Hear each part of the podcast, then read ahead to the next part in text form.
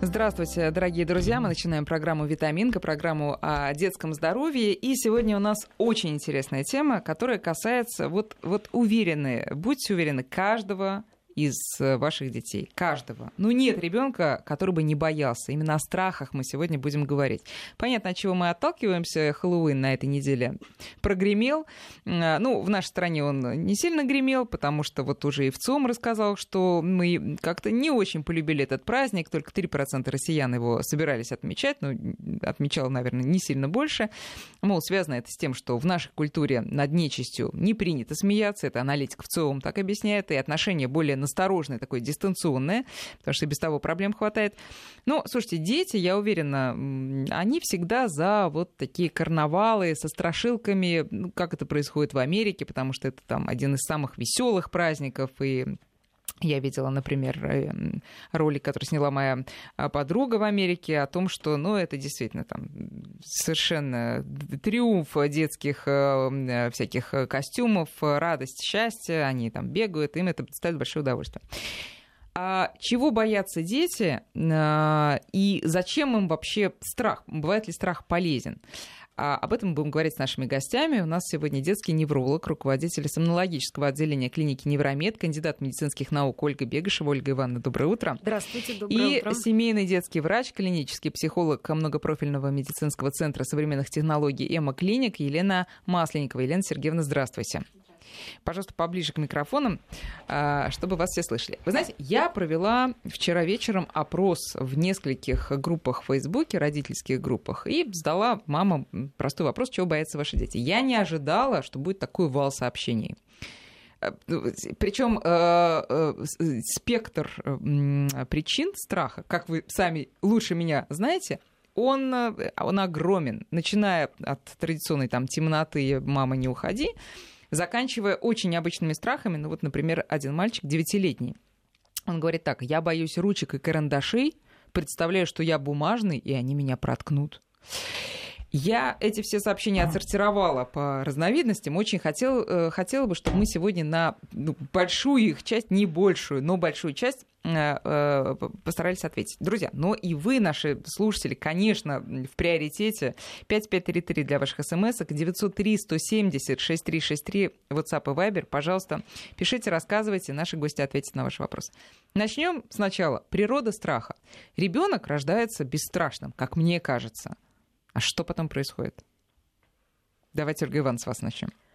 Ну, поскольку я детский врач, невролог, а вот вы верно в своем примере определили два момента: вычурность у старшего ребенка, ну и самые обычные страхи. Угу.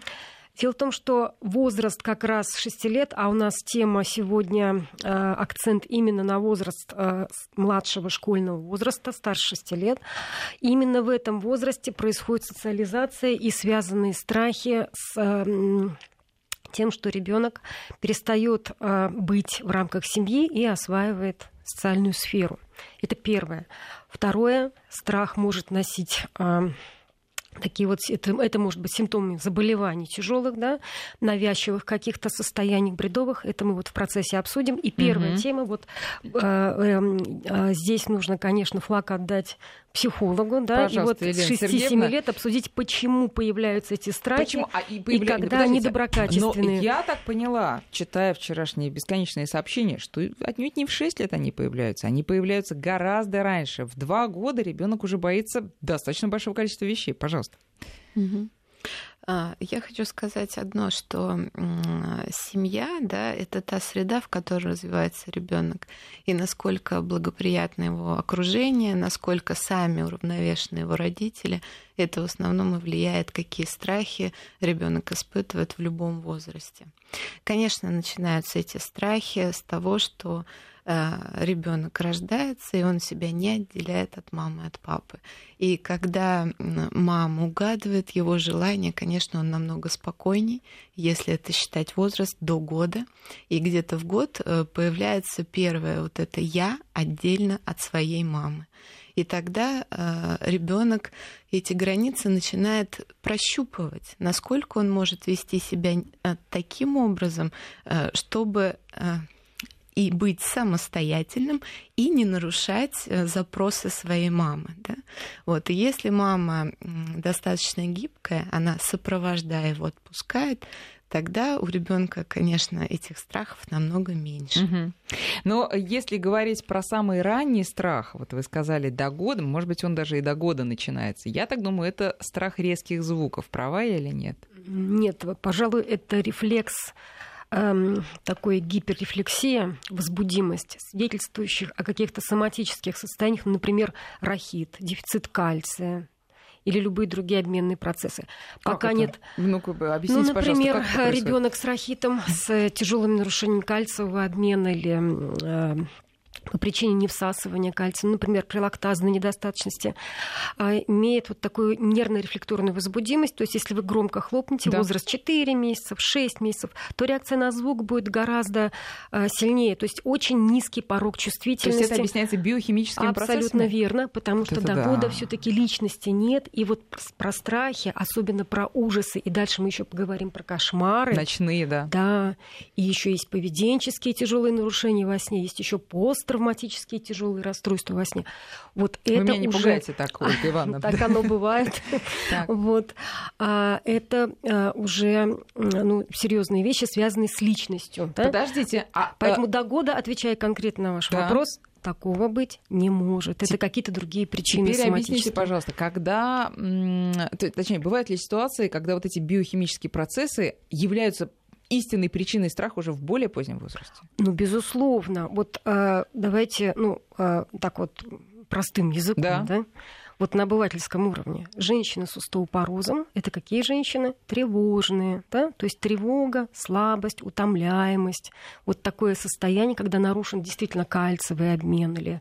может, простым языком и очень быстро объяснить, почему, какая взаимосвязь? Кальций отвечает за, прежде всего, кальций, состояние щитовидной железы, да, например, гипертиреотоксикоз, извините, конечно, тревога будет, у ребенка будет тревога. То есть, так или иначе, возбудимость – это такой процесс нейрохимический, биологический, и за снижение возбудимости отвечают определенные нейромедиаторы: серотонин, кальций, магний, да. Делаем первый очень важный вывод: если ваш ребенок боится, идите сдавать анализы. Столько анализы, сколько вопросов к врачу. И смысл такой, вот, кстати, у вас очень верное замечание, такой вектор очень хороший. Исключаем любое соматическое заболевание, их огромное количество, это вне рамках нашей компетенции сегодня это обсуждать. Да? То есть к специалисту, к педиатру. Да? И уже когда ребенок полностью обследован, то тогда методом уже... исключения идем, да. Если ребенок здоров физически, то тогда уже следующий вопрос. Совершенно верно. Но раз мы заговорили про резкие звуки, очень много просто сообщений было именно на эту тему. Естественно, пылесос, фен, сушилка там в общественном туалете. Написала мне Алена: дочка боится только одного — человеческий голос из электронных устройств. Например, обратная связь в видеоняне, там, говорящий хомяк и так далее. Понятно, роботы.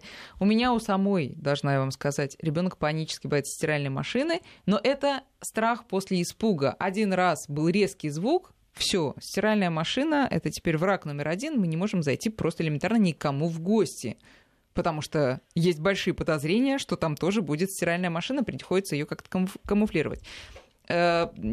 Почему это страх, который тоже отсылается вот к первому году жизни? Или уже его возникновение по-другому объясняется? Пожалуйста, Елена Сергеевна, может, вы скажете? Очень грамотно вы пригласили как раз двух специалистов, врача и психолога, и есть такое понятие, как психосоматика. Да? И, конечно же, нам с вами важно смотреть семью и со стороны здоровья, обследовав, всего ли хватает организму малыша, и со стороны психологии. Я бы сказала, что психология семьи, и на школах мам и пап я рассказываю, как дети начинают бояться воды. Когда ребенка купаешь, для него естественная среда — это вода, потому что он 9 месяцев находится... Именно в ней, да. И когда вода попадает вдруг на лицо ребенку, то родители делают...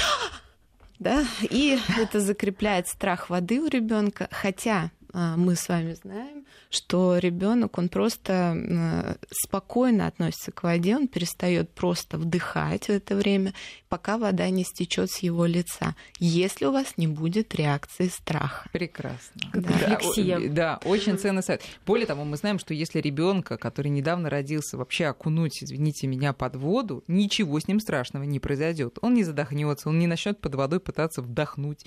Все там будет хорошо. Значит, второй вывод, который мы делаем, не надо самим создавать те страхи, которые... Безусловно. Да, пожалуйста. У ребенка опыта жизненного нет, поэтому лет до 2-3, ну там кто и постарше, реагирует исключительно на мать, да, на ее реакцию, на ее поведение, и ведет себя точно так же, как она. Хорошо. Поэтому чем спокойнее мама, тем спокойнее ребенок.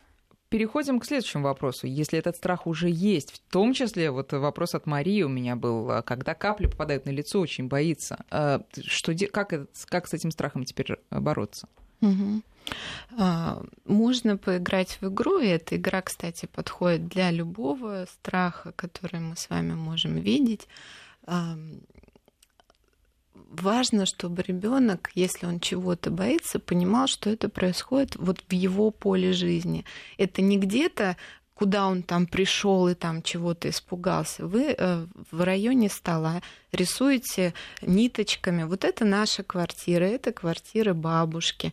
И мы с тобой отсюда приходим сюда. Здесь есть вот такие-то, такие-то вещи. Мы здесь моделируем просто на столе, да, схему такую. Да, и мы проигрываем любой страх. Если вы попали в больницу, то вот это вот больница, здесь доктора, которые лечат животик, я не врач, я не могу вылечить тебе животик, мне нужно обратиться к специалисту, а давай теперь поиграем, теперь ты будешь врачом, а это там мишка или куколка, это будут детки, которым нужна помощь. И теперь ты сам объясни ему, чего здесь стоит бояться, чего не стоит бояться. То есть там отсылка к внешнему авторитету, что очень важно, да? Не я врач он умный, он поможет, да? Хорошо, это очень хорошая такая схема, и мне кажется, она только подтверждает, что Хэллоуин для детей полезный праздник, потому что это приближение страхов и игра с ними, проигрывание страхов. Страх не страшный, катарсис. Он смешной. Да, тот самый. Хорошо, значит, дальше давайте, вот я предлагаю построить некую такую градацию страхов по силе проявления. Что считать, ну, во-первых, как мы, давайте вот такой, нет, для начала такой вопрос. Страх, это же норма, да? Не норма, тревога, когда страхов нет. Нет, скорее всего, тревога, как бы даже осторожность, да, если вот так вот. Она должна быть какая-то. Дело в том, что страх — это такая же эмоция, которая имеет право на существование. Если бы мы с вами не боялись красного цвета на светофоре, да, то мы бы вели себя безрассудно.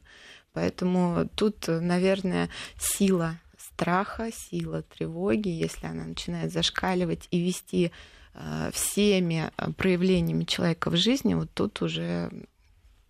Родитель может определить, где еще тревога, а где уже страх, который не очень полезен? Здесь важно по своим ощущениям. Если я общаюсь с ребенком, он мне рассказывает какие-то там сны, фантазии, и у меня это вызывает самой тревогу, и я не могу с этим как-то быть, с этим справиться, значит, порог перейден. Угу.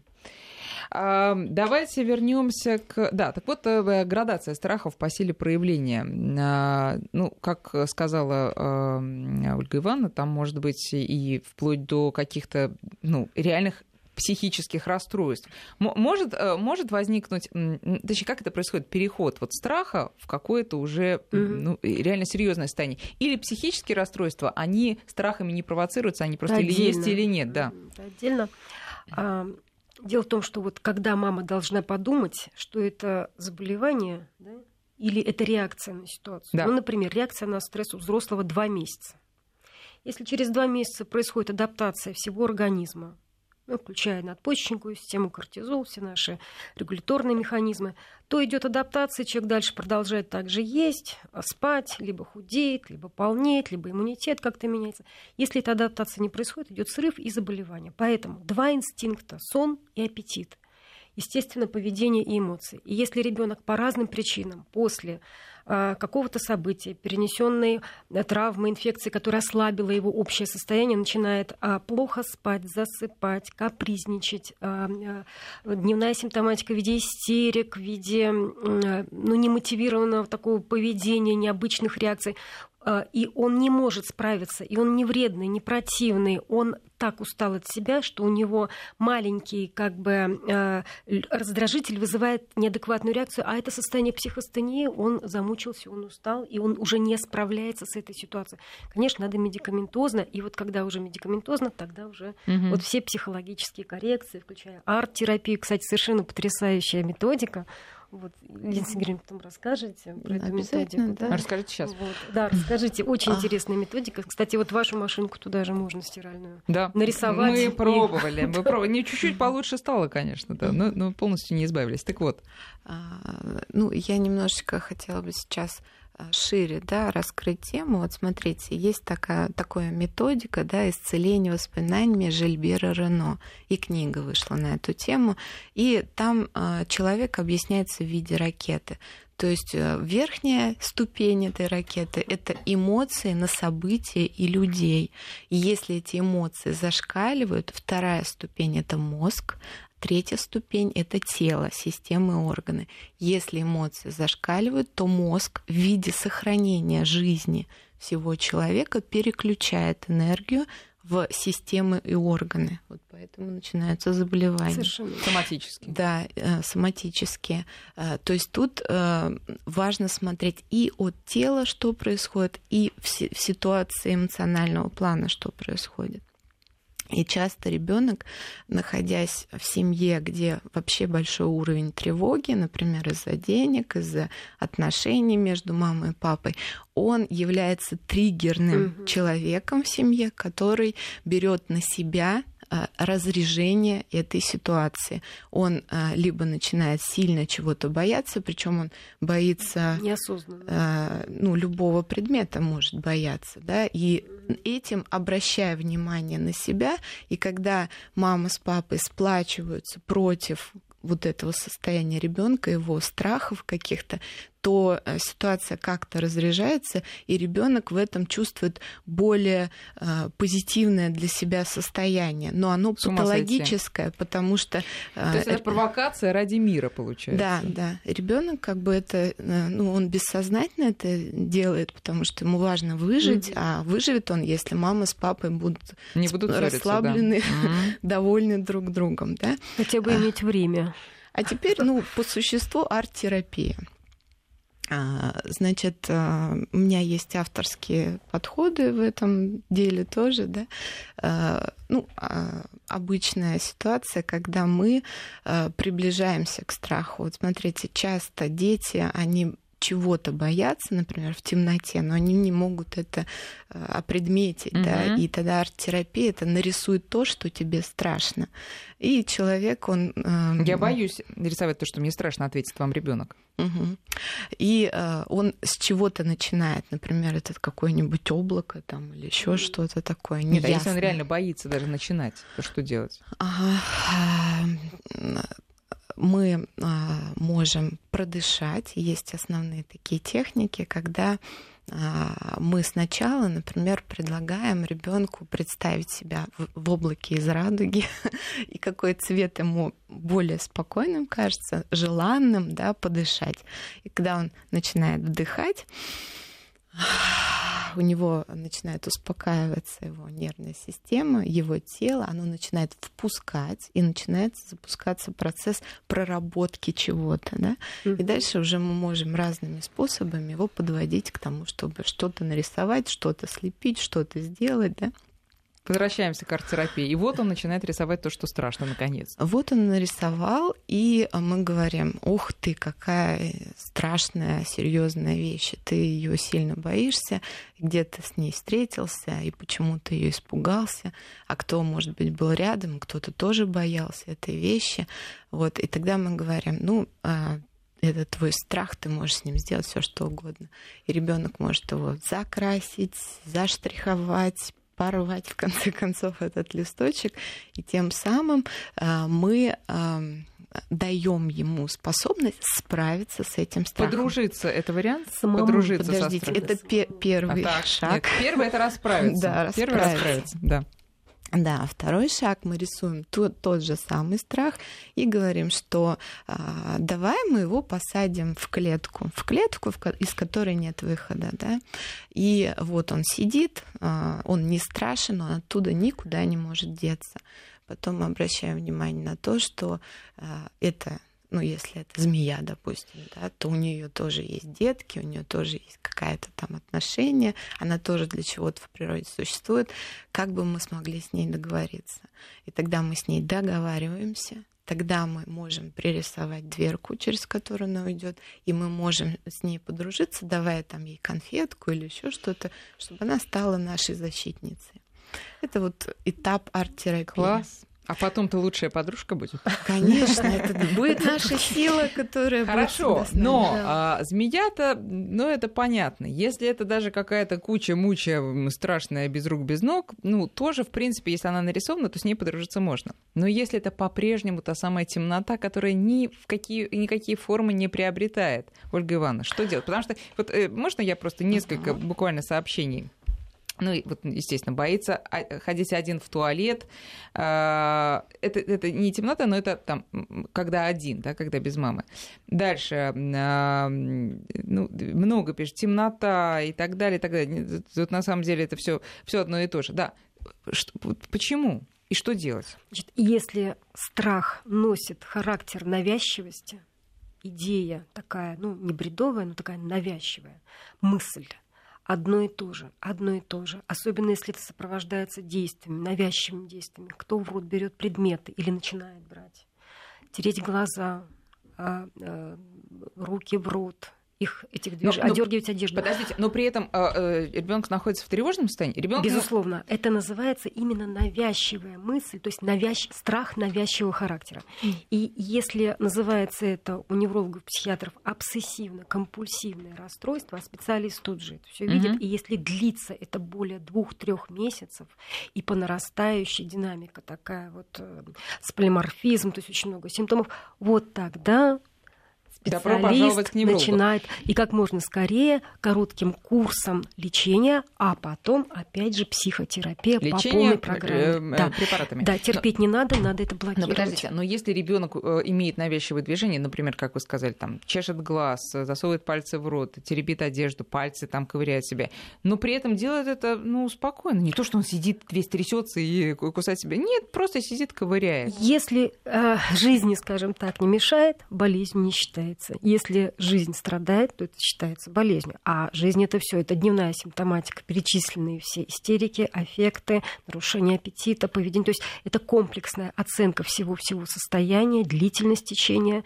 И тогда уже назначается терапия, но это к специалисту уже. Понятно, вопрос. Но если вернуться к темноте, слушайте, я уверена, что вы тоже боялись темноты. Безусловно. И я боялась темноты. Все женщины, 60-80%. Да, я боюсь, что не только женщины, не только девочки. Да, тревожный вектор, именно левополушарные, да, то есть 85%. Это норма. Извините, вот если бы все люди были такие вот бесстрашные, то, находясь в пещере, маленькие человечки бы просто, ну, древние времена, да, они просто выходили бы из пещеры, дети бы, потому что до года такой период как бы жизнерадостный. А затем, да, а вот в 2 года начинают бояться чужих, особенно врачей. И я всегда говорю, например, это нормально, ребенок должен бояться чужих. И темноты он должен бояться. И в принципе, ну, как бы темнота — это очень глубинный такой страх, инстинкт. Я думаю, что это вопрос больше к биологам. Сейчас вот биология на таком уровне, что... Сейчас, вы знаете, мы давайте прервемся на новости, потом мы продолжим наш разговор. Я напоминаю, наши контакты, друзья, 5533 для смс-ок, 903-170-6363, WhatsApp и Viber. Мы продолжаем, дорогие друзья. Сегодня у нас тема — это детские страхи, бесконечная совершенно тема, и я спрашиваю об этом у наших гостей. Елена Сергеевна Масленникова, семейный детский врач и клинический психолог центра «Эмаклиник», и Ольга Бегашева, детский невролог, руководитель сомнологического отделения клиники «Невромед», кандидат медицинских наук. 5533 для смс-ок, 903-170-6363, WhatsApp и Viber. Давайте немножко с темнотой уже разберемся. Естественно, страх, по идее, должен сам пройти. К какому возрасту? Я тоже очень боялась, я помню, если у меня нога будет высунута из-под одеяла, одеяло, то, значит, обязательно Баба-Яга придет прямо немедленно и схватит. Если спрятано, то нет, все будет нормально. Я вам честно скажу, до сих пор боюсь. Пора уже. Именно так же. Потихонечку пора уже разбираться с этим. Да, но пройдет. На фоне утомления, усталости, это или бессонных ночей, или напряжения, но в целом... Страхи, они возвращаются. Они теоретически могут возвратиться. Да, это как бы состояние, как бы не страх. Вот. Правильно я делаю вывод, что и у детей, ну и продолжая то, что сказала Елена Сергеевна, если ребенок живет счастливой, спокойной, полноценной, радостной жизнью, то страхи как придут сегодня, так и завтра уйдут, да? С ними можно поиграть. И с ними можно поиграть. Но если он живет не такой жизнью, которую я сейчас описала, а нормальной детской жизнью, где есть все, когда должен страх темноты конкретно уйти? Дело в том, что, смотрите, мы начали с того, что мама сопровождает, пускает, да, и очень часто родителям выгодно пугать ребенка, если он делает так, как они хотят, они уверены, что с ним ничего не случится, да? Может быть, когда-то вам сказали, что накрывай ножки, имея в виду, что они замерзнут, но при этом приплели вот Бабу-Ягу, и вы с тех пор то, что необъяснимо... Ну или серенький волчок укусит за бочок, значит, бочок-то надо тоже припрятать куда-то под одеяло. То, что нам необъяснимо, да, мы не можем это осознать, почему так, мы начинаем этого бояться. И часто бывает, знаете, вот у меня мамы, которые консультируются по поводу заканчивания грудного кормления. Они говорят, что я больше не могу, я уже кормлю давно, и мне все говорят, нужно заканчивать. А тут как бы медаль о двух сторонах. С одной стороны, ребенок может не быть готовым еще, да, перейти с мамой на другие какие-то отношения. И, с другой стороны, маме нравится кормить. Да? И вот если у нас с вами уже та сторона, которая с нами в зависимости находится, она успокаивается сама, отпускает, у нас есть свобода выбора, мы можем проработать этот страх и больше его не бояться. А если та сторона все-таки этот страх постоянно в нас возобновляет и культивирует, то это сделать будет сложно. Mm-hmm. Успокойтесь сами, родители, и потом есть шанс, что успокоятся дети. Очень интересный вопрос пришел сейчас. У нас последствия детского дома. Ребенок боится всех игрушек с глазами. Почему это происходит? Кто ответит? Елена Сергеевна, вы, может быть, да? Смотрите, глаза — это зеркало души, да? И самое яркое, то, что ребенок видит, его нервная система и все его существо, оно выискивает, когда делали тесты, да, круглое, с глазами. Круглое. Слушайте, очень много вопросов. Боится всего круглого. Почему? Вот, и шариков воздушных. Не потому что они спускают страшно или лопаются, да, а потому что он круглый. Ну да. И так устроена детская психика, она в приоритете выбирает из всего окружения и фиксирует взгляд на том, что круглое, у того, что есть глаза, у того, что есть рот. Да? То есть дети, они... Так наоборот, антропоморфизм должен спасать здесь. Это такое, это круглое, у него есть глаза и рот, значит, он похож на меня, ничего страшного. А теперь вот что он увидел от этого круглого и с глазами. Если там был испуг первичный, тогда он закрепляется, и все круглое вызывает как бы сторожевая функция генетической сущности, это мозг и тело, которое управляет нашими реакциями, оно говорит, так, держись от этого подальше, вдруг его опять эмоционально подбросит, и мы не сможем с этим справиться. И тогда его внутренний сторож начинает его ограждать вот от таких вот вещей. Что делать? Вообще, что делать в глобальном смысле слова, потому что родители выбирают, естественно, разную тактику. Некоторые родители говорят, пойдем, уводят, и стараются избегать этого источника страха. Другие, наоборот, говорят, да что ты боишься, посмотри, суют прямо в лицо. Я понимаю, что вы уже сказали одну схему, когда ты с этим играешь и там рисуешь, например, или каким-то еще что может. Уходить или приближаться? Вот главный вопрос. Значит, смотрите, есть хирургический способ, да, а есть долгий, но более правильный, природосообразный способ. Да. Хирургический — это когда мы говорим: так, иди, трогай, бери, делай, и толкаем ребенка и провоцируем. От этого его тревога возрастает в разы просто, да. Ну, как бы есть момент, когда мальчик очень сильно боялся собак, да, и он открывает дверь подъезда, и большая овчарка на него прыгает, ему на плечи ставит лапы и начинает его облизывать в лицо. И ребенок, сильно испугавшись, деться он никуда не может, но, почувствовав ее теплый язык, виляющий хвост и радостную морду, у него страх собак проходит. Тот редкий случай, когда шоковая терапия возымела положительный эффект. Но очень часто именно такие методы вызывают пожизненные неврозы, тревоги. Одного мальчика учили плавать, да, его кинули в воду. Конечно, уж как любой ребенок, он пытался бороться со стихией, и так научился плавать, но до сих пор у него дергается глаз и разные другие особенности. То есть все мы делаем очень постепенно. Очень постепенно. Мы сначала издалека, да, об этом разговариваем, потом потихонечку мы можем это представить, нарисовать, потом что-то сделать. У меня у дочери была ситуация, когда ее испугала воспитательница в детском саду, показав ей ролик, как утопленница вот так в экран поднимает лицо. А я считаю, это лицо правильно для детского сада. Это, мне кажется, тот репертуар, который... Да, это же самый лучший человек в жизни ребенка, пока он в детском саду. Да, и когда она пришла в таком состоянии, я спрашиваю, что случилось. Она говорит: мам, я очень сильно боюсь. Мне показали вот, и неужели же это ж так? Там же еще водоросли и все такое. Я говорю: ну, доченька... Как тебе сказать? Да. Ну, конечно, у меня было много вопросов к воспитательнице.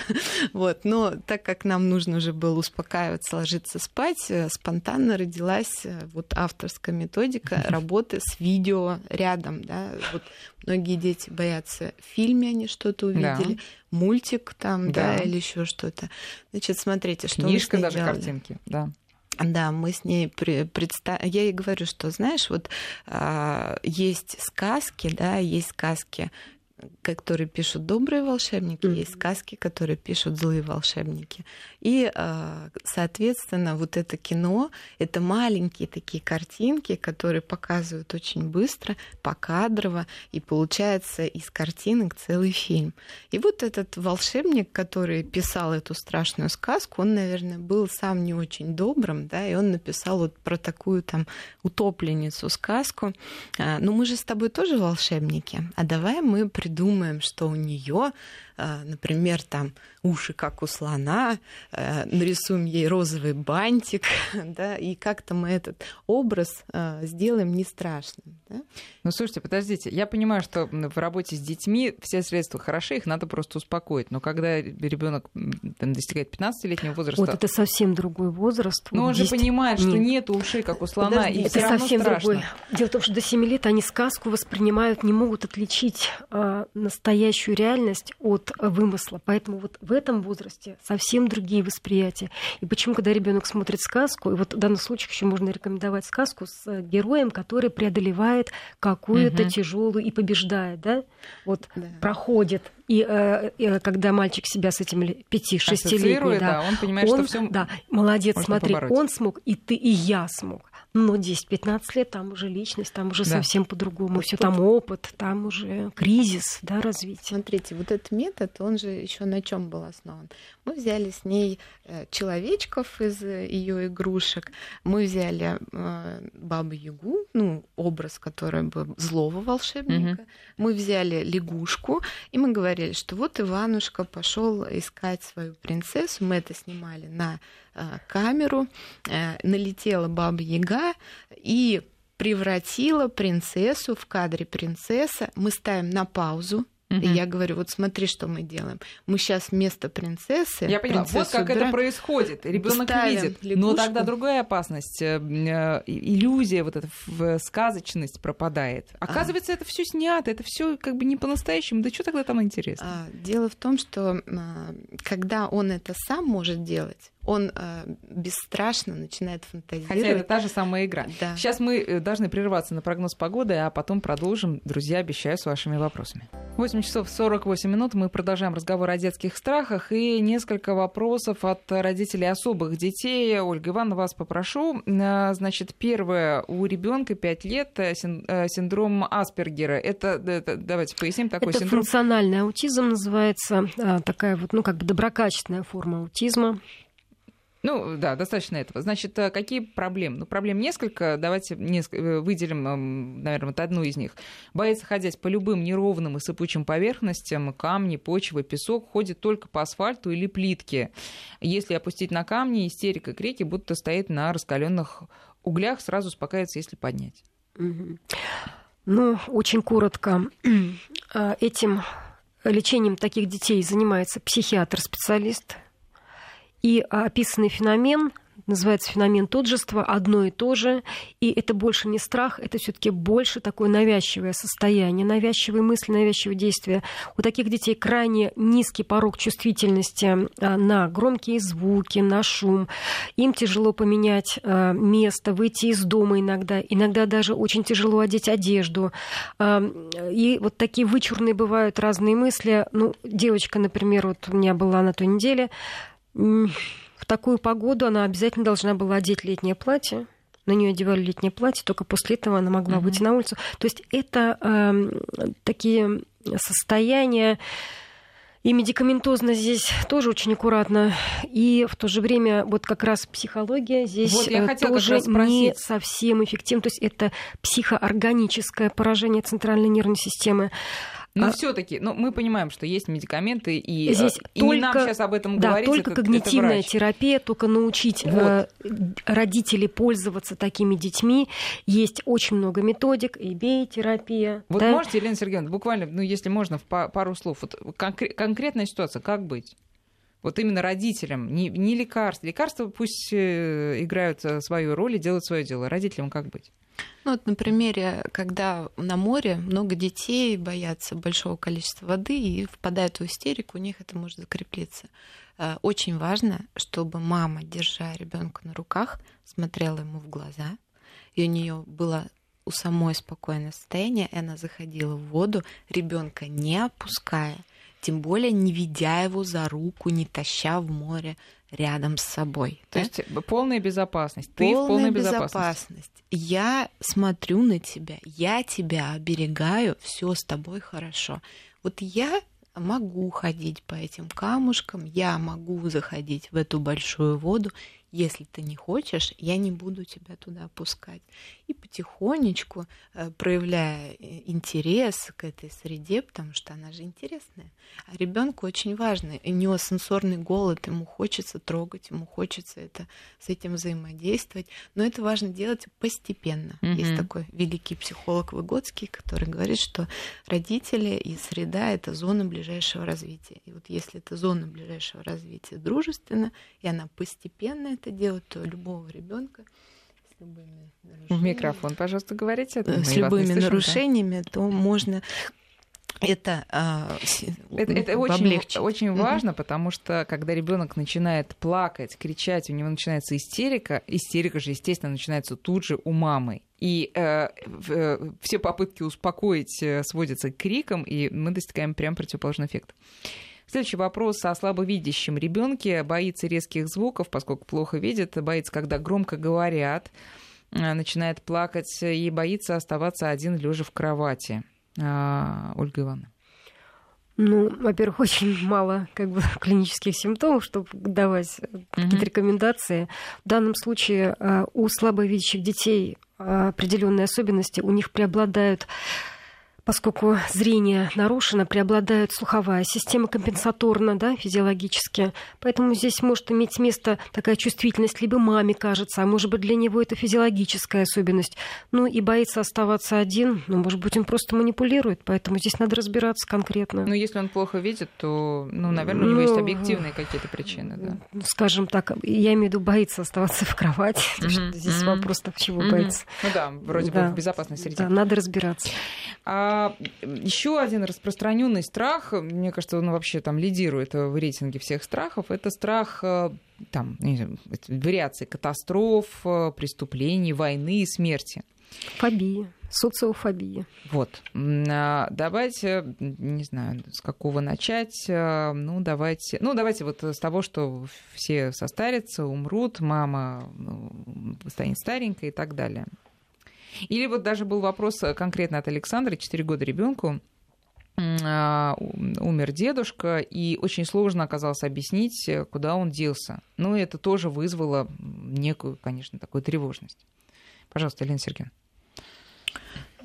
Ну, здесь большую роль играет вообще совладание с утратой самих родителей, что происходит у них между взрослыми, да, и насколько страх смерти, страх утраты звучит у них в личности, да.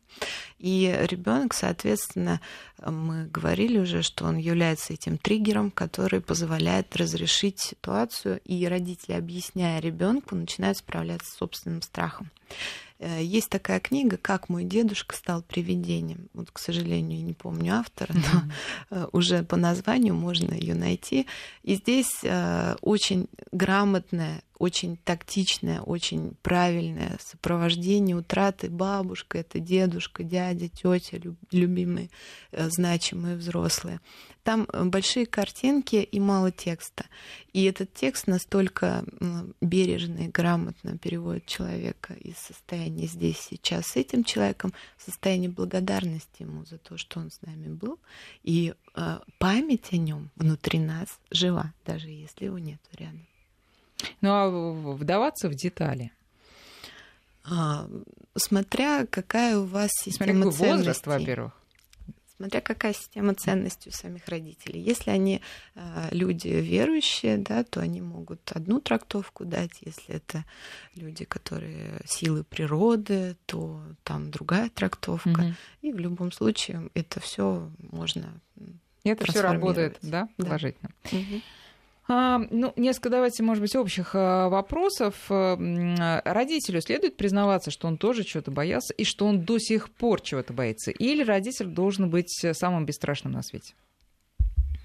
Кто скажет? Сергей, может. Ну, я могу сказать, что когда мы вообще, как родители, понимаем, что мы тоже не идеальны, да, это всегда действует на пользу в отношениях и с детьми, и с мужьями, и с родственниками. И когда мы говорим, что вот я раньше думала про это вот так, и я была не права, но сейчас прошли такие-то события в моей жизни, я изменила свое мнение, и, наверное, я думаю вот об этом сейчас вот так, то мы, как бы признавая в себе то, что мы не идеальны, а живем и познаем эту жизнь каждый день, здесь и сейчас, да, и... Очень важно спрашивать совета, даже совета у ребенка. И вы не представляете, насколько мудрым может быть ребенок и как он своим ответом вам расставится. Да. Это говорится так, что когда люди делают вот так, я чувствую вот это состояние, и я не знаю, как с этим быть. Давай вместе подумаем, а что ты думаешь, а как это, а вот как бы ты это преодолел.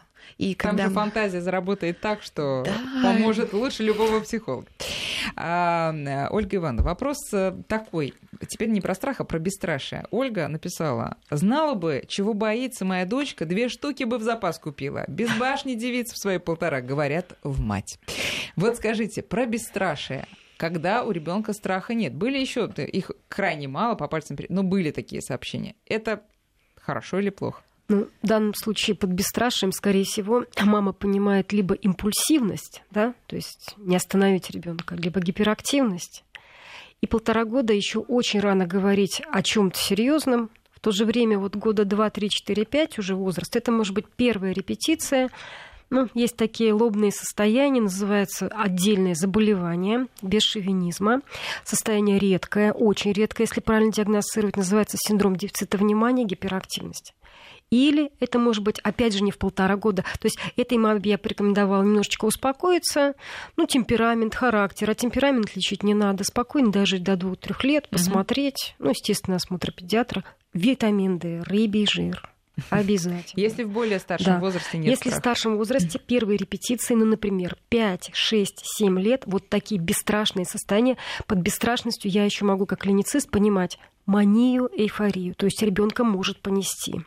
И понести так, что это может быть речевой напор, раннее пробуждение в 5-6 утра, не остановить вообще, да, и состояние именно, ну вот называется циклотемия, да, у взрослых тоже бывают такие вот состояния. И, к сожалению, ну, в общей практике они на них мало обращают внимания. А было бы здорово, если бы так вот, ну, ну и что, вовремя... к специалисту? Да, однозначно. И здесь специалист-психиатр.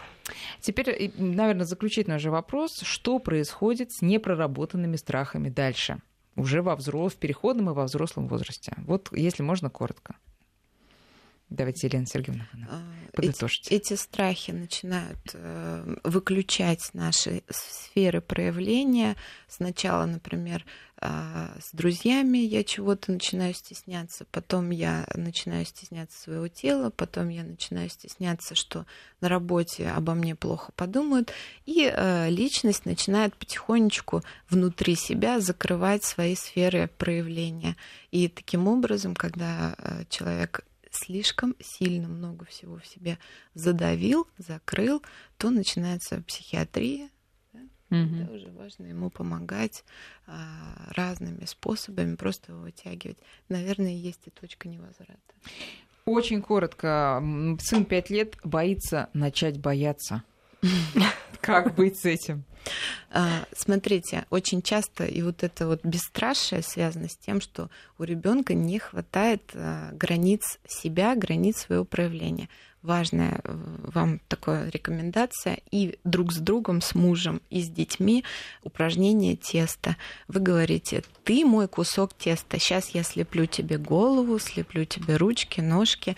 Они надежные, крепкие, и с тобой ничего не случится. Когда друзья, вы дотрагиваетесь... не бойтесь, пожалуйста. Спасибо большое нашим гостям. Всего доброго.